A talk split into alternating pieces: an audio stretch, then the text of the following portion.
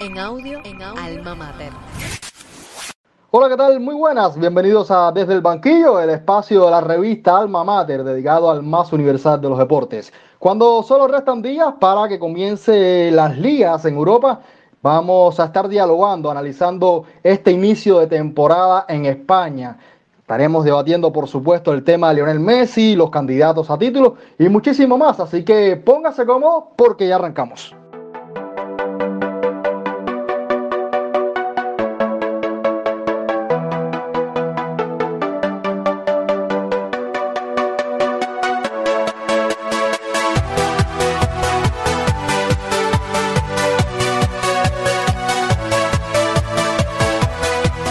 Y para debatir sobre todos estos temas, tengo el placer de que me acompañen acá Mauro Díaz, quien es periodista, colaborador de Radio Reloj y Granma. Un abrazo de la distancia para ti, mi hermano. Hola, ¿cómo estás, Harold? Un abrazo también a Boris y a Lucas, a los oyentes. Y bueno, encantado de estar aquí por cuarta semana consecutiva. Estoy en racha, ¿eh? Y bueno, hay temas candentes para hoy. Claro que sí. Como bien decías, hace su debut Gianluca Hernández, quien es periodista y que entre otras muchas funciones es eh, miembro del grupo de la Peña de, Industriales, fanático del béisbol, pero ahora estará hablando de fútbol con nosotros y le doy la bienvenida a este su programa. Bueno, sí, muchas gracias por la invitación. Eh, saludo para ti, para Mauro y para Boris y para todos los que nos escuchan. Y listo ya para hablar sobre la Liga Española y el fútbol que se juega en, en ese país. Y como ya tú lo decías, nos acompañará Boris Luis Leiva, periodista de la casa de la revista Alma Mater, ya descansado después de la cobertura de los Juegos Olímpicos y qué bueno tenerte por acá, mi hermano. Oye, sí, Haroldo, un abrazón para ti, también para Luca y Mauro, y como tú dices, realmente descansado, enderezando el horario después de la vuelta imaginaria de la, de la Tierra del Sol Naciente. Listo para hablar sobre mi liga preferida, lo tengo que decir así, es la Liga Española, pero también, por supuesto, dispuesto a analizar todo lo que puede traer esta nueva temporada que comenzará en unos días y todos los factores que hay implicados ahora mismo con las noticias de la liga. Pues comenzamos entonces y lo quiero hacer por esta noticia que se ha dado de los fondos CVC, que es la alternativa que buscó la liga para inyectarle presupuesto a los equipos y salir de ese bache económico que todos los equipos de la liga tienen ahora mismo por consecuencia de la COVID. Sin embargo, equipos como el Barcelona y el Real Madrid se han opuesto a este trato y entienden que es una forma de embarcar sus eh, ganancias en cuanto a derechos televisivos durante los próximos años. Mauro, Boris y Gianluca, por ese orden, si, si lo quieren lo podemos hacer. Me gustaría conocer sus criterios al respecto con relación a este tema. Bueno, yo creo que este acuerdo de la liga con el Fondo de Inversiones CVC es beneficioso para los clubes medianos y pequeños, sobre todo porque les arregla muchos problemas a corto plazo.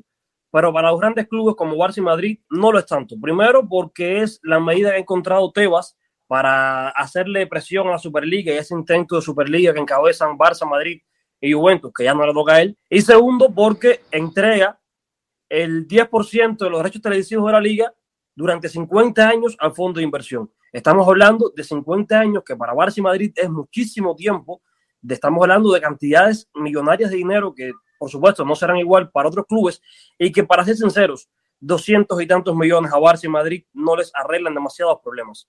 Realmente aquí yo coincido en varios aspectos con Mauro Haroldo. El tema de ofrecer derechos de televisión, transmisiones televisivas íntegras que van más allá de lo que sucede en la cancha. O sea, quiere decir que todo el movimiento cultural que arraiga la historia de cada club en el presente o en el futuro estaría custodiada por esta por este nuevo fondo de inversiones y a mí me parece realmente una historia sospechosa, un poco turbia, porque es un compromiso que tiene muchísimo tiempo de por medio y que realmente 50 años. Para mí es una barbaridad realmente. Yo no estaría de acuerdo.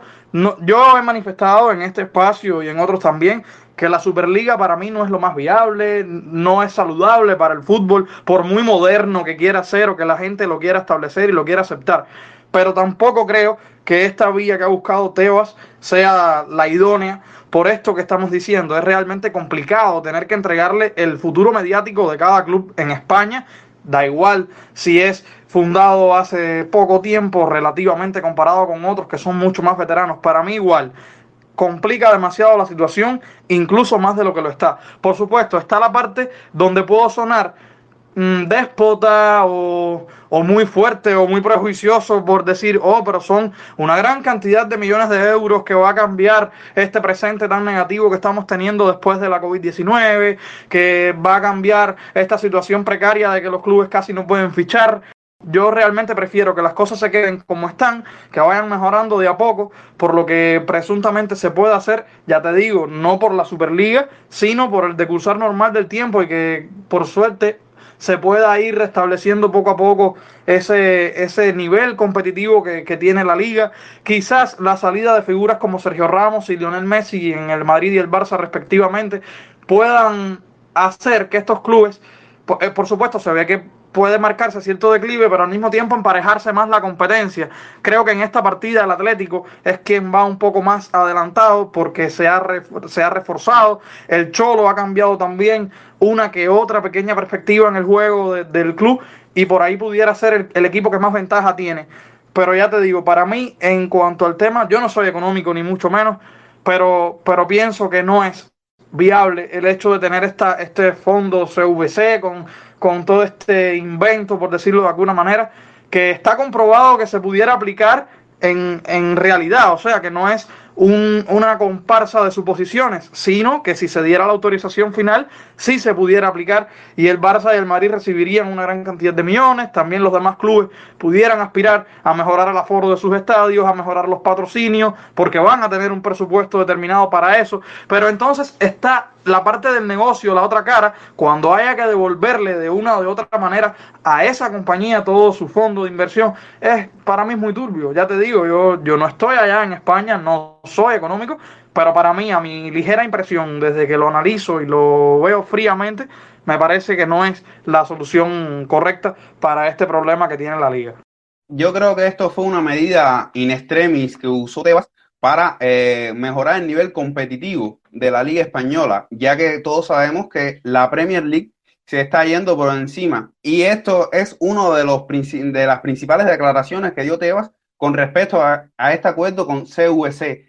Y es que, como decía Mauro, es un problema que va a beneficiar a clubes de mediana y baja tabla, como por ejemplo el Levante, que hace ya varias temporadas está teniendo problemas para cerrar sus cuentas en orden pero que poco le va a resolver a Real Madrid y a Barcelona. Cuando salió este comunicado por periódicos como Mundo Deportivo o AS, yo leía que decían que era para eh, retener a Messi o fichar a Mbappé, pero es que solamente el 15% de estas acciones son las que pueden ser destinadas a, los fichajes, o sea, de 270 millones que va a recibir el Barcelona y 261 que va a recibir el Real Madrid, solo pueden utilizar el 15%, algo que poco le va a resolver a estos clubes para mejorar sus plantillas. Todo lo demás, o sea, el 85% restante, va a ser utilizado para la, mejorar las transmisiones. Eh, hay un proceso de digitalización con el público que está ahí en ese presupuesto. También para los estadios, campo de entrenamiento y demás. Y esto le beneficia a los equipos de, de media tabla, repito. Pero Barcelona y Real Madrid en realidad poco lo resuelve. La CVC ya ha tratado de hacer estos acuerdos con la liga alemana y con la liga italiana, prometiéndoles que van a estar al nivel parejo de la Premier League, como lo ha hecho ahora con el Barcelona en solamente cuatro años. Estoy totalmente de acuerdo con Boris cuando dice que es algo realmente turbio. Primero porque el número de 50 años asombra que hay, haya que devolverle todo eso en 50 años. Yo creo que la mejor forma de levantar la Liga Española no es a través de una inyección de dinero, sino de una inyección de fútbol. Y es la, de la única forma que yo veo que pudiera eh, volver a su nivel. Esta compañía no solamente ha ha tratado de hacer estos negocios en el ámbito futbolístico, también lo ha hecho en el tenis, en el fútbol rugby, en la Fórmula 1. En estos deportes ha tenido sus ganancias, no, pero yo creo que el fútbol, eh, por todo lo que representa el aficionado, por todo lo que representan los clubes como instituciones, creo que deberíamos, yo no, por supuesto, porque como decía Uri, yo no estoy en España, nada tengo que ver con eso, pero no me gustaría que se convirtiera aún más en un negocio esto y que viviéramos endeudados, como dijo el Real Madrid en su comunicado, que nuestro orgullo iba a estar endeudado, porque en realidad poco le resuelve esto a los grandes clubes, días en Madrid, Barcelona, Atlético Madrid y demás. No, realmente es una medida muy arriesgada que creo que, que lo que busca principalmente es acabar de solventar esta idea de, de la Superliga y de alguna forma ayudar a los equipos más modestos porque ciertamente eh, han pasado penurias y las están pasando ahora mismo por consecuencia de la COVID las grandes pérdidas que ha habido. Pero sí creo que es arriesgado porque más en un mercado como el del fútbol que está en constante cambio y que tú no sabes ni siquiera lo que va a pasar dentro de dos temporadas. Y entonces me parece, es la palabra que ustedes han utilizado, turbio todo esto. Y, y también está el tema de Tebas que lo estaremos hablando, que ya se, se, lo había presentado incluso ante el presidente del Barcelona para ver si de esa forma se podía hacer con, o sea, se podía quedar con Messi. Entonces, hay, muchos, hay muchas cuestiones ahí que, que no están claras, pero lo que me parece a mí es que no es la solución. Yo estoy totalmente de acuerdo con ustedes. Vayamos un poco más a lo deportivo, porque el Villarreal este miércoles, el miércoles en que sale el podcast, va a enfrentarse al Chelsea en la Supercopa de Europa. Un Villarreal que vuelve a Champions después de mucho tiempo, que hizo una muy buena temporada el año pasado, que aunque parte como la, la, la damisela ¿no? en, este, en este enfrentamiento con el Chelsea, un equipo que cerró muy bien la temporada, campeón de Champions y tal, no es un partido resuelto ni mucho menos para los ingleses, Mauro. En el fútbol rara vez se puede ser contundente, pero si hay una cosa en la que sí se puede ser totalmente contundente es que el Villarreal no se le puede dar por muerto, nunca saldrá como favorito, pero siempre saldrá a pelear con esa garra que tienen desde que en el 2003 llegaran a la liga para no volver a bajarse nunca del carro.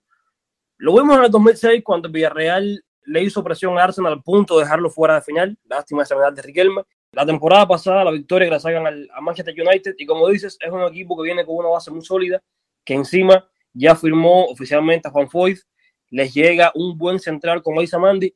Y quizás no sale como favorito ante el todopoderoso campeón de Europa ante el equipo con más glamour del momento, un equipo que además debe llegar ya a la Supercopa con la llegada de un delantero centro top como es Romero Lukaku, pero Villarreal con sus armas, jugando más atrás, dejándole la posesión un poco más al Chelsea y además hay que reconocer algo.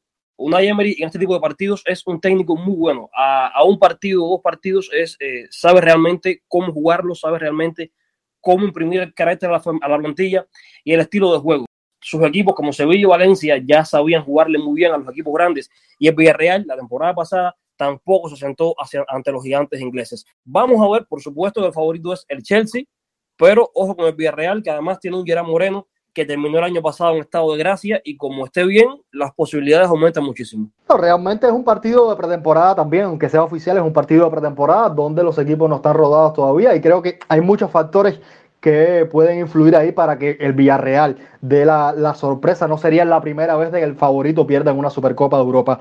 Pero vamos ahora al tema, al gran tema quizás de la liga, eh, apenas ha empezado. El tema Messi, que definitivamente tiene que abandonar el Barcelona. Como se los dije en su momento, el Barça no tenía cómo pagarle a Messi todo lo que, lo que se exigía y tiene que salir. Boris, más allá de que esto va a generar indiscutiblemente pérdidas económicas enormes para el Barcelona, se le pone muy cuesta arriba la temporada a Ronald Koeman sin, sin un pilar como Lionel Messi. Es que ahora mismo ese es el cuestionamiento que hay principalmente en Barcelona, porque está la duda de que cómo va a funcionar este plantel a partir de la salida del crack, de la estrella, del ídolo, que es Lionel Messi. No es, si bien ese líder natural que tiene la plantilla, pero es la figura en la que muchos se inspiraban para poder desarrollar su juego. Ya hay muchos comentarios en redes sociales a partir de lo que se vio en el trofeo Joan Gamper frente a la Juve, que se vio un equipo compacto, Griezmann más suelto, Memphis Depay jugando prácticamente como quiere porque está parece que convenciéndose de, este esquema de, de, Ronald Koeman, que no podemos olvidar que lo conoce de la selección neerlandesa, pero yo vuelvo a lo que tú señalabas con respecto al partido Chelsea y Villarreal de la Supercopa de la UEFA. Es pretemporada, señores. No podemos. Sería muy descabellado decir ahora mismo que por un partido bueno contra la Juventus en media forma, ya el equipo es el top sin tener a Leo Messi. Y realmente yo creo que no, que va a ser muy difícil la temporada para el club culé. Sí pienso que esta salida de Messi beneficia eh, desde lo individual a Antoine Grisman. ¿Por qué? Puede jugar un poco más a la derecha o quizás al medio y sea como esta solución que se le pide a él, que se suelte, que juegue con más confianza, que se parezca un poco más no al Griezmann del Atlético, sino al Griezmann de la selección francesa, que es ese delantero o segunda punta que juega bastante liberado, que genera mucho juego para sus compañeros. Memphis es un jugador bastante rápido por las bandas, tiene desequilibrio. Y bueno, también se esperaba de alguna manera que el Kun Agüero, por lo menos en gran parte de los partidos, fuese la pieza como nueve, pero ya está lesionado. Ya es el primer borrón de esta historial que está apenas comenzando para Ronald Koeman. Entonces, probó a Martin Bray White, que le salió bien en este partido contra la Juve, pero me agarro otra vez de lo mismo, es que es pretemporada. Y puede venir mañana y jugar en otro partido más preparatorio de esta forma. Y no, no creo que sea el momento para poder decir entonces, no, se viene una gran temporada para el Barça, se viene una temporada mediana o se viene una mala temporada. Ahora, yo sí creo que la salida de Leo Messi, por supuesto, que marca un bajón tremendo, porque ah, desde lo anímico muchos jugadores están en ese shock de que pensaban tanto como él que se podía quedar y que y hay que ver entonces cómo son capaces ellos de enfrentar ese, esa situación no solo en lo táctico, en la parte del juego, en lo que se ve en el campo, sino en lo psicológico. Cómo ellos son capaces de encaminar la temporada. El Barça es un club que juega con un calendario, como muchos más en Europa, súper apretado. Tiene la liga, tiene la Copa del Rey a partir de la segunda ronda de eliminación directa, tiene la Champions League y tiene que rotar una plantilla que está súper limitada. Súper limitada a pesar de que ahora vuelve Coutinho, de que dentro de poco volverán Sufati, que es otro de los talentos que, con los que se confía el club. Ya probaron a Demir en el primer equipo allí y se vio que es un jugador que tiene quizás polivalencia para manejar el balón vuelve Frenkie de Jong, está la cuestión también de que cuánto descanso le van a dar a Pedri por la super temporada que ha tenido, que la vino a terminar hace unos días con la final olímpica del fútbol masculino. Entonces yo te digo, es una serie de hipótesis que podremos lanzar, pero hasta que no comience la liga, que no veamos el debut en la jornada 1, luego ver cómo van decursando las semanas, es una, sería una evaluación muy temprana. Pero ya te digo, coincido en que la salida de Leo Messi, por supuesto, es un impasse muy grande y que cómo lo va a resolver Kuman, eso es lo que nos queda. Ver entonces qué, qué soluciones plantea y es muy probable que ya no llegue ningún otro fichaje. De hecho, siguen teniendo problemas para la inscripción de estos nuevos jugadores, de Emerson Royal, que viene de refuerzo, el jugador que estaba cedido en el Betis, del caso propio de, de Memphis Depay, a pesar de que ya jugó este partido contra la Juve en el, en el Joan Gamper, que había jugado contra el Salzburgo en otro amistoso de preparación de temporada. Creo que, que es complicado el tema porque sabemos que las deudas del club han crecido, que a pesar de la salida de Messi se debe aliviar la masa salarial, pero no hay nada certero. Está la posible salida de Miralem Pjanic hacia la Juve otra vez, pero eso es como para adelante y hacia detrás porque no es tan conciso como la gente espera. Y tener en cuenta esto que te decía, que Grisman pudiera ocupar esa posición de líder nato desde la plantilla, no en el hecho de poder orientar al resto de sus compañeros, sino a través de sus piernas generar un mejor juego que beneficie al colectivo, como se le ha visto en estos partidos de pretemporada, que si bien no son medidor, por lo menos nos van empapando de qué pudiera verse en un futuro bastante cercano. Este ha sido un Barça que pese a los problemas económicos que todos conocemos que tiene, ha fichado estratégicamente, creo que lo ha hecho muy bien, a coste cero fundamentalmente, jugadores como Eri García, Memphis Depay. Sin embargo, periodistas como Ramón González de Moon, el periodista de Radio Marca que fue de los primeros que, que dijo que Messi no iba a quedarse en el Barcelona, que era prácticamente imposible. Ahora han comenzado a, decir y hablar de que con la situación actual del Barcelona ni siquiera van a poder inscribir a estos fichajes, algo que haría que el Barça se quedaría todavía más tocado de lo que ya está Jan Lucas. Bueno, si, si es cierto esto que decía el periodista de Radio Marca, creo que va a ser un choque desde el lado anímico y desde el lado deportivo muy fuerte para el Fútbol Club Barcelona, porque es un club que, a mi entender, eh, fichó bien. Trajo a Memphis Depay, un extremo izquierdo, que bien, le viene muy bien al club porque es un extremo de mucho perfil de Fútbol Club Barcelona, un extremo asociativo, un extremo que tiene gol, asiste. Además que ya Ronald Kuman lo conoce porque trabajó con él en la selección. Ya vimos en el trofeo Joan Gamper eh, cómo pudiera asociarse con Antoine Grisman. Por supuesto, como decía Boris, es algo que no podemos decir esto es lo que va a pasar eh, durante toda la temporada, pero es un buen inicio. Además, también traes a Eric García, es un defensor central que estaba la incertidumbre de cómo pudiera servir, servir al Fútbol Club Barcelona Eric García. Ya vimos que lo hizo bien durante la Eurocopa, durante los Juegos Olímpicos, por supuesto, no es lo mismo hacerlo durante toda una temporada con la plantilla, pero ya conocemos los problemas que ha tenido el Barcelona en defensa, sobre todo con, con Clement Lenglet, que no ha estado a un nivel para un club como el Fútbol Club Barcelona. También las lesiones de un Titi, Ronald Araujo en algún momento de temporada se lesionó. Fichas a Emerson Royal. Yo creo que un poco para pasar a Sergi Roberto, un futbolista que para mí nunca ha sido lateral derecho, no tiene ese perfil de ser un lateral derecho que te ataca bien, que te llega, que te desborda. Eh, también tiene muchos problemas en defensa y creo que en el mediocampo pudiera sacar mejores dividendos Kuman, la plantilla de este futbolista, y también para hacer la guerra a Serginho Des, un futbolista que para mí quedó de ver un poco la temporada pasada y creo que siempre tener un futbolista de, de nivel en tu posición te puede sacar un poco más tu lado competitivo y va a ser una bonita batalla por la posición durante toda la temporada. Ya sabemos lo que pasó con, con el Kun Agüero, pero creo que fue también un buen fichaje acertado. El riesgo estaba en esto, que es un futbolista que no sale una lesión para entrar en otra y entonces eh, ya se lesionó, va a estar 10 semanas de baja.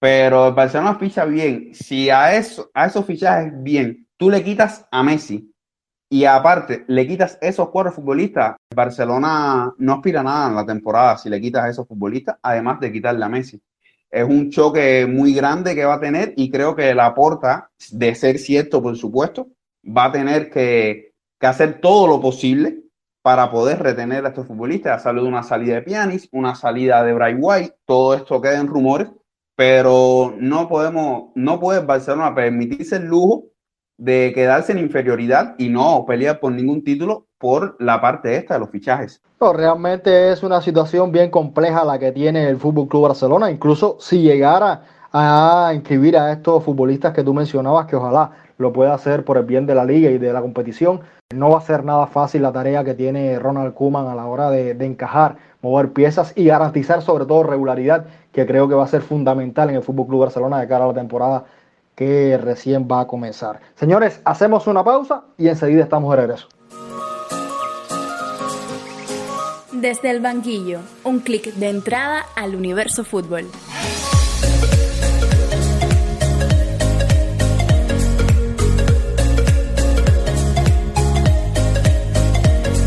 Regresamos y seguimos con este debate sobre el comienzo de la Liga Española de Fútbol.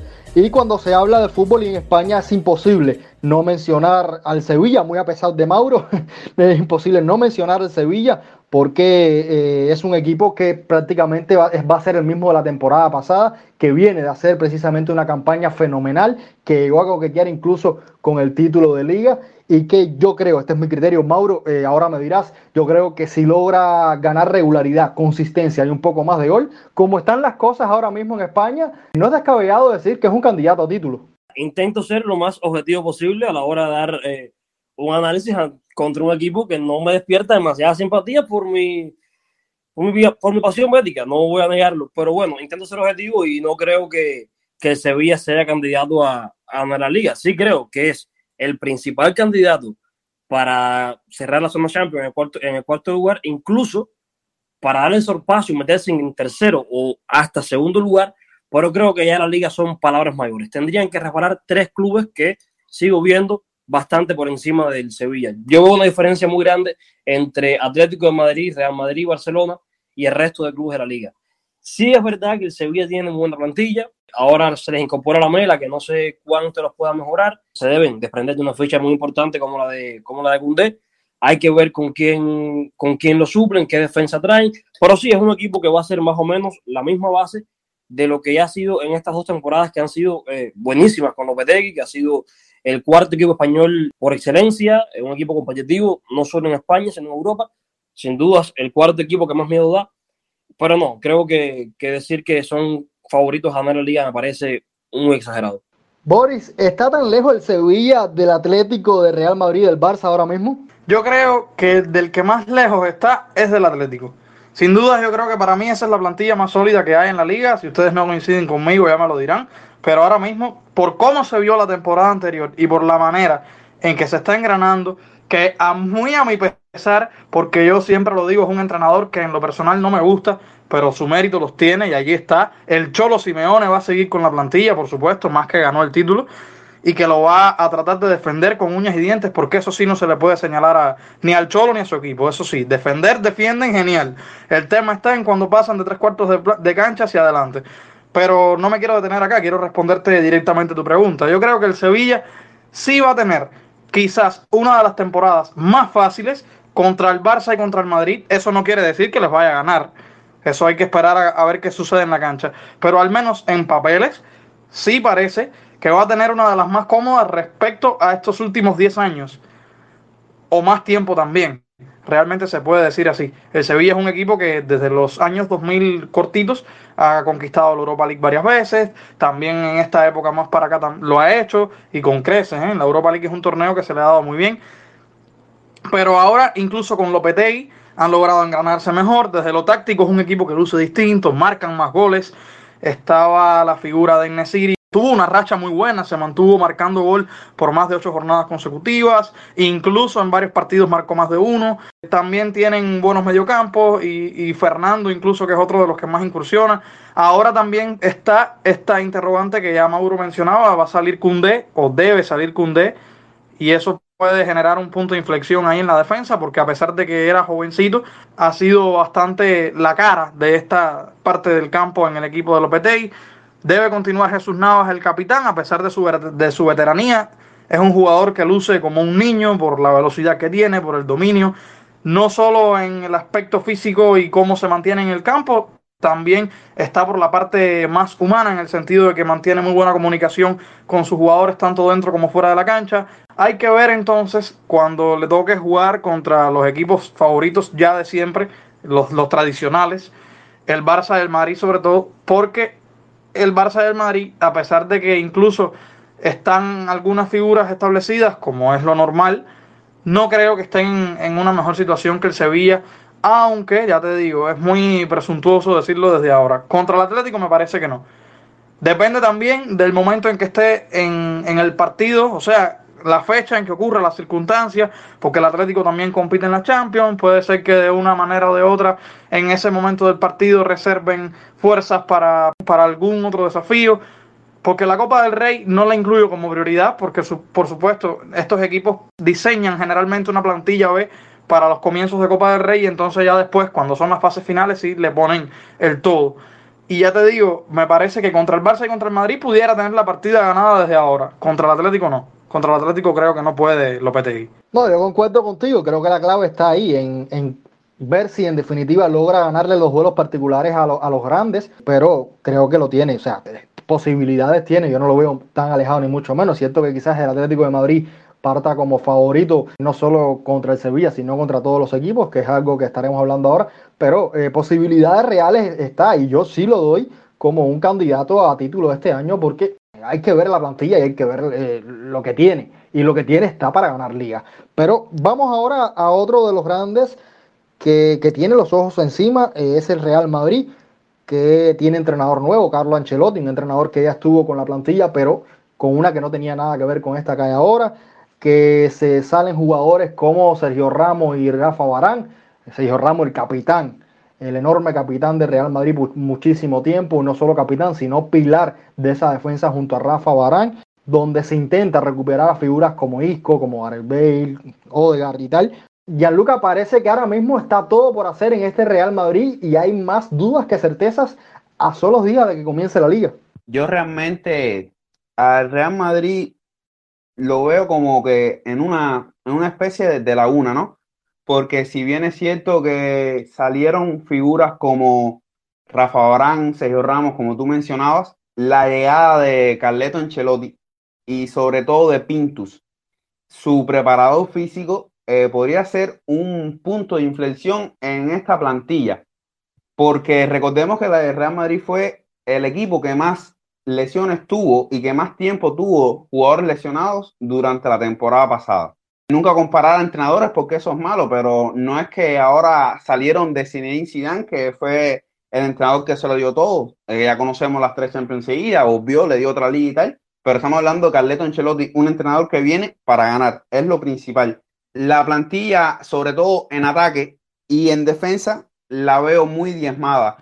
Hay que ver cómo vienen Nacho y Militao, que fueron dos futbolistas que en el cierre la temporada pasada dieron la, en la tecla, lo hicieron bien, pero no es lo mismo eh, venir de suplente. Para mí, Nacho es el futbolista que viene de, de, suplente que mejor lo hace o uno de los mejores que lo hacen en las grandes ligas de Europa. Es increíble como durante todo su paso por el Real Madrid se lesiona a alguien, dígase Dani Carvajal en algún momento y va Nacho para el lateral derecho, se lesiona un lateral izquierdo y va Nacho para ahí, el central y va para ahí. Pero no es lo mismo venir y suplir 5, 6, 7 partidos que ser el titular. No es lo mismo Militao jugar ocho partidos que ser el titular. Hay que ver, para mí uno, el titular debe ser Alaba. Las exigencias de la Bundesliga no son las mismas que las exigencias de la Liga Española. Y Alaba no es un central, esa es mi opinión, que me llene mucho la vista. Creo que incluso en un momento de la temporada pudiera pasar Alaba a jugar lateral izquierdo en algún momento.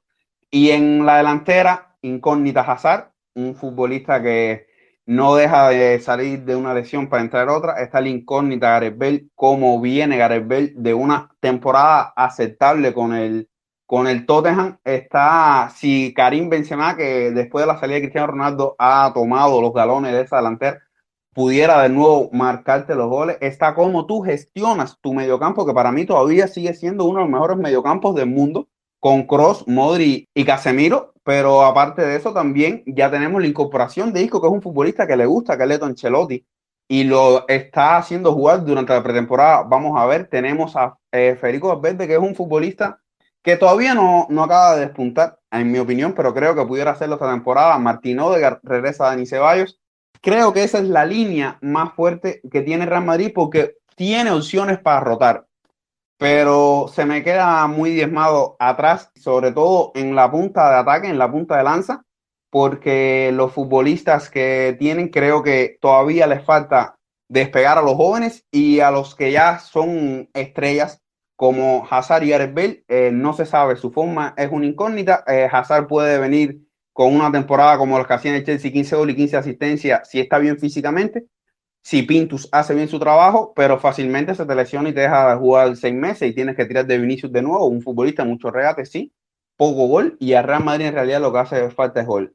Es una incógnita esta temporada para el Real Madrid, pudiera ganar liga, pudiera ganar triplete, nadie lo sabe, pero como mismo pudiera irse con otro nadaplete, como, como jocosamente muchos le llaman así a una temporada en blanco. Mauro, más allá de que pueda venir Mbappé esta temporada, algo que ahora mismo parece posible, creo que el Madrid está pagando sus deficiencias en cuanto a planificación deportiva desde hace muchísimos años. No sé cómo lo veas tú. Sí, sin duda, estoy totalmente de acuerdo contigo. También hay que ver que desde que se fue Valdano, aquel escándalo con Mourinho y aquella guerra Mourinho contra Valdano, que terminó con Valdano fuera del club, el Madrid no ha vuelto a tener un director deportivo. Están tirando con Florentino Pérez, el presidente, y José Ángel Sánchez, su mano derecha ninguno de los dos hombres de fútbol, aunque llevan muchísimos años vinculados a, este deporte.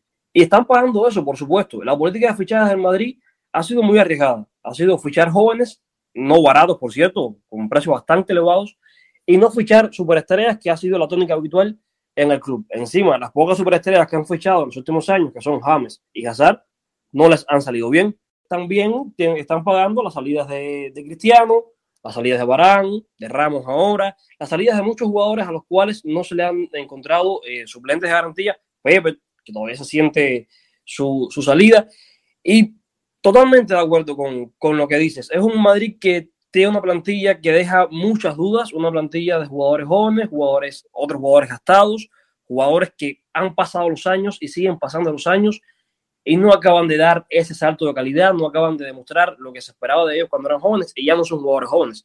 Estamos hablando de Asensio, de Isco, que ya los años nos van cayendo encima y no parecen ser esos jugadores que, que se esperaban. Por lo demás, un equipo que deja muchísimas dudas, al Madrid le costó mucho trabajo eh, encontrar una pareja estable de defensas. De hecho, la primera mitad de la década no paraban de entrar centrales. Era un, se decía que era un equipo que trituraba centrales logra encontrar la estabilidad en Pepe y, y Sergio Ramos. El paso del tiempo hizo que Pepe saliera del club, pero no importa, estaba el joven Barán, que servía como, como un suplente de garantías, y llegan Barán y Ramos, otras parejas central de muchas garantías y de mucha estabilidad, que, que fue el artífice de, de todos los éxitos recientes de Real Madrid, y en un mismo verano pierden a los dos defensas y se quedan con un militado que en su etapa en el Madrid ha dejado muchísimas dudas. Eso sí, el cierre de la temporada pasada fue muy bueno. Un Alaba, que como decía Lucas, no es central. Y un Nacho, que a mí no me convence. Vamos a ver, pero sin duda alguna, el principal culpable de, de, de esta crisis de Real Madrid es el propio Real Madrid. Ah, y el estadio, eso sí, 400 millones en el estadio y la plantilla como está. Son las prioridades. A veces el marketing es mucho más importante que el fútbol. No, yo creo que este, esta temporada se va a sufrir muchísimo los seguidores del Madrid porque es imposible que dos jugadores que nunca se han, han jugado, se han compenetrado en, posiciones como defensa central, eh, lo hagan bien. Es prácticamente imposible y creo que en ese sentido Madrid va a sufrir. Encima le sigue faltando gol. Por lo que lo poco que se ha visto de pretemporada, no hay todavía un sello de Carlo Ancelotti. Prácticamente ha tocado, no ha tocado el esquema táctico, sigue jugando un 4-3-3. Hay jugadores que no siguen funcionando y realmente es lo que les decía, hay muchísimas dudas alrededor de, de lo que puede hacer el conjunto blanco, que siempre se le va a exigir ganar la liga, siempre se le va a exigir ganar la Copa del Rey y hacer un buen papel en Champions, aunque está bien complicado. Vamos al último equipo que vamos a tocar este, en este episodio, el Atlético de Madrid, el campeón vigente y que defenderá su título a partir de, del viernes. Un equipo del Atlético de Madrid que es de los pocos de España que ha podido moverse en el mercado de fichajes con cierta solvencia y que con Rodrigo de Paul y con el rumor de ahora mismo, rumor, en el momento en que se hará el podcast de Rafa Mir, creo que es súper favorito y que se refuerza muy bien de cara a la temporada que está por venir Boris. Si llega a concretarse esa llegada de Rafa Mir, que es bastante esperada ahora mismo por los aficionados del club, sería un buen refuerzo porque a pesar de estar en el Huesca, logró anotar 13 goles y también asistió en 8 ocasiones. Y eso te demuestra que a pesar de ser un 9 de área, un 9 puro, tiene esa capacidad también de tomar la decisión en el momento justo y cederle el balón al resto de compañeros. Por supuesto, en el Huesca no se espera que como equipo ni siquiera él individualmente tenga un promedio muy elevado por esto que estamos diciendo. Es un, es un club que está en el descenso, que, que tuvo una temporada súper difícil, pero creo que en el Atlético sería ese momento ya para Rafa Mir, que tiene 24 años, sería su momento en la carrera, quizás el top para llegar porque la forma la tiene y lo demostró también en estos Juegos Olímpicos. A pesar de ser el suplente entre suplentes, porque Luis de la Fuente lo puso de titular en solo un partido, demostró que está allí en el momento justo, que, que, que es rápido, que marca, que tiene buena definición, no le tiemblan las piernas a la hora de mandar el balón a besar las redes y creo que sí, que sería un perfecto complemento para Luis Suárez. Y se puede utilizar de dos maneras, puede ser que ya como Lucho es bastante veterano, se puedan rotar en cierta medida en dependencia también de los partidos o se pudiera apostar por tenerlos a los dos juntos como en algún momento se logró hacer entre Diego Costa y Morata, lo que pasa es que Diego Costa se lesionó mucho tiempo, pero eso quizás funcione de algún modo estable. También van a contar con Correa, que es un jugador que ha demostrado, sobre todo en la temporada pasada, que sí, que el Cholo puede contar con él, tiene muchas capacidades para asistir, genera cierto desequilibrio, no es tan rápido, pero está ahí en el momento preciso, y esa combinación entre él, Lucho Suárez y, y Rafa Mir, si llega, puede ser bastante efectiva. Rodrigo de Paul sería también un refuerzo efectivo por la velocidad. Es un muchacho bastante joven que tiene calidad con los toques del balón, sabe dirigir en cierta medida el ataque. Puede pasar también con ciertos balones que atraviesen las líneas, que cojan desprevenidos a los defensas y a los mediocampistas. Creo que sí, que sería un buen despunte. Hay que ver qué pasa con Llorente. Realmente si entra de Paul, que va a ocupar una posición en el centro del campo, hay que ver si el Cholo apuesta por esta nueva característica quizás que le han impuesto al, al, jugador de ponerlo por el lateral derecho. Se vio que no lució tan mal así en la Euro con la selección absoluta de España, pero le limita mucho esas nuevas capacidades ofensivas que él había desarrollado a partir de aquellos juegos en Champions, donde salió como emergente y le resolvió muchísimo al Cholo ante el Liverpool y a partir de ahí lo demostró también en la liga, un jugador que fue capaz de marcar más de 10 goles, asistió también en más de 10 veces, quiere decir que estaba para marcar goles también Llorente, que recordemos que en sus inicios era un contención. Y yo creo que si lo pone el Cholo por detrás de, de Paul y por detrás de varias figuras más, estaría restándole estas capacidades que él ha desarrollado, porque al final Coque y Saúl hasta ahora se mantienen en la plantilla y son jugadores que te aportan básicamente lo que necesita el, el, club a la hora de tener una seguridad, una combinación efectiva. También hay que ver cómo se mueve la defensa del Atlético. Hasta ahora es, es posible que se mantengan todas las figuras que ya tenían. Ahí está la, la bomba también de que debe salir que, que eran Trippier. Eso pudiera también restarle en cierta medida. Hay que ver qué se plantea el Cholo para poder tener ese complemento en la parte de atrás. Pero te digo, por lo menos de la media hacia adelante es un equipo que tiene muchísimas piezas para escoger. Y yo te lo decía ahorita cuando hablábamos del Sevilla contra el resto de candidatos. Yo creo que el Atlético es sin dudas el candidato más certero que hay. O sea, decir desde hoy que el Atlético es candidato a retener el título no es para nada descabellado. Al contrario, es un pronóstico que puede favorecer a casi todo el que lo mencione. Hubo un momento determinado que sacó más de 13 puntos al Barça y al Madrid que venían de segundo y tercero. Y luego vimos cómo empezó a, empatar, tropezaba con ciertos equipos donde partía favorable y sin embargo contra los partidos que se predisponían más trabajos, lograba la victoria. Por la mínima, por dos goles, el juego del Cholo siempre ha sido ese, marcar uno o dos y lanzarnos hacia atrás y balones y balones y balones hacia adelante como para estirar el marcador. El tiempo, el tiempo, que corre el tiempo. Eso, por eso yo los critico tanto. Pero bueno, fuera mi, mis sentimientos personales aparte, por supuesto, yo te digo que el Cholo sí se mantiene como candidato con su plantilla. Es un equipazo. Realmente ya suena entre los bombos favoritos para ser campeón de la Liga Santander 21-22. Mauro, siempre que llegamos a este momento y hablamos del Atlético de Madrid, la pregunta es, ¿a qué va a jugar el Cholo Simeone? Vimos la temporada pasada que cuando se arriesgó, cuando apostó por dominar, por hacer un fútbol un poco más vistoso, fue cuando ganó los mejores partidos y cuando sacó esa ventaja y cuando el equipo fue más eh, cholo, fue más lo cholo posible, fue cuando falló y cuando puso hasta en duda su permanencia en la primera posición de la tabla. Viendo lo que hay ahora mismo en plantilla, los fichajes que se han hecho, ¿a qué, ¿a qué debemos esperar? ¿A qué va a jugar el Cholo Simeone esta temporada? A lo de siempre, con algún maquillaje, como vimos la temporada pasada. El estilo del Cholo es claro, el partido a partido, esa filosofía cholista que a mí en lo particular me encanta ese partido a partido, el pensar siempre en el próximo rival y el único partido que importa es el de fin de semana que viene. Y a partir de ahí va a ser un equipo rocoso, un equipo que, que no guste tener mucho la pelota, pero un equipo que sin dudas es favorito a ganar la liga y por supuesto, supongo, espero, que se parezca un poco más al de los buenos tramos de la temporada pasada, un equipo que a pesar de ser siempre un equipo sólido la defensa, es capaz de generar cosas en ataque, de articular jugadas, de, de, darle cierto buen tratamiento al balón, porque para eso, jugadores para eso tienen. Pero bueno, vamos a ver. Con el Cholo sí hay pocas cosas de las que tengo dudas. El Cholo no es una de ellas. Creo que va a ser un equipo, como dije, que se tiene mucho atrás, jugando más cerca de su área que el área contraria, pero haciendo transiciones muy rápidas de balón, llegando a, a la otra área lo más rápido posible y no perdonar al rival. No perdonar al rival que que es lo que tiene el Cholo, y más con Luis Suárez, que es el 9 que necesitan. Si encima llega Rafa Mir, que es otro 9 matador, que perdona muy poquito, puede ser un equipo muy peligroso porque en las posiciones principales, Atlético Madrid, que es el delantero centro, en dependencia de cuán buen delantero centro tenga y de cuántas ocasiones eh, pueda, sea capaz de concretar, ya vimos, el Atlético más efectivo que hemos visto fue el que llegó a final de Champions y ganó la liga.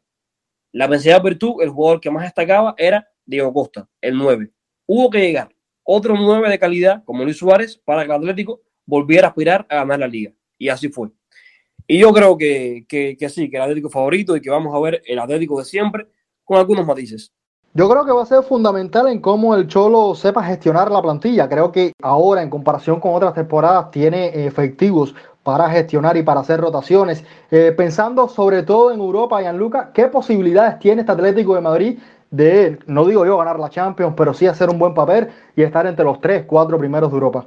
Para mí, el Atlético Madrid, al igual que lo de la temporada pasada, a pesar de quedarse en instancias rápidas con el Chelsea, es favorito a ganarlo todo, porque es una plantilla muy redonda, como ya ustedes bien decían, vienen fichajes bastante interesantes, ya se concretó el de Rodrigo de Paul, que para mí es un futbolista excepcional, es un futbolista que en el mediocampo maneja muchos registros, muchas posiciones. Lo vimos en la Copa América cómo apoyaba a Paredes, a Guido en la recuperación y en la salida, en la creación a Messi. Es un futbolista que le viene de perlas al Cholo Simeone, le viene de perlas al Atlético Madrid para controlar esos partidos que ustedes decían, eh, que decía Boris, que contra los equipos pequeños más le costaban y contra los grandes los sacaban. Bueno, eh, Rodrigo Pablo es ese futbolista que te va a ayudar a controlar esos partidos. Y para la Champions, eh, que nadie se sorprenda ver al Atlético Madrid en una,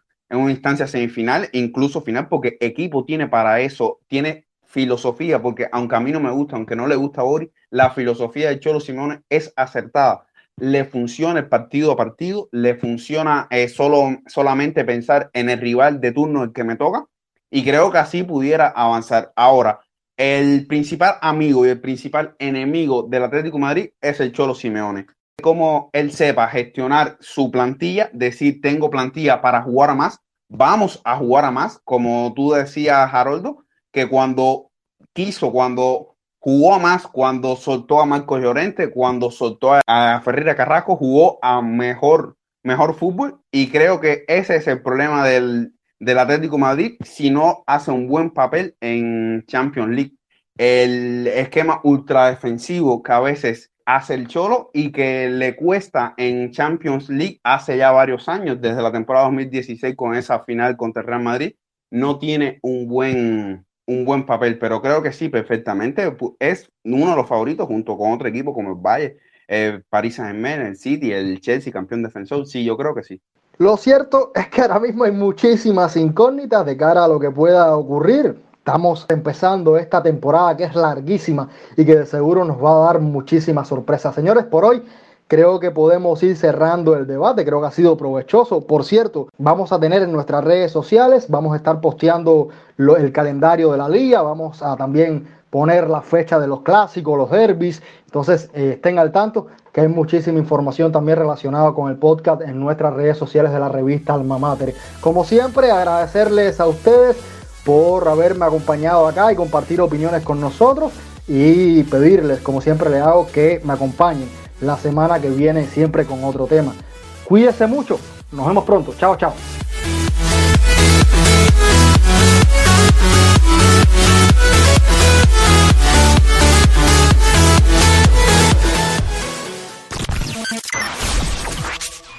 En audio, en audio, Alma Mater.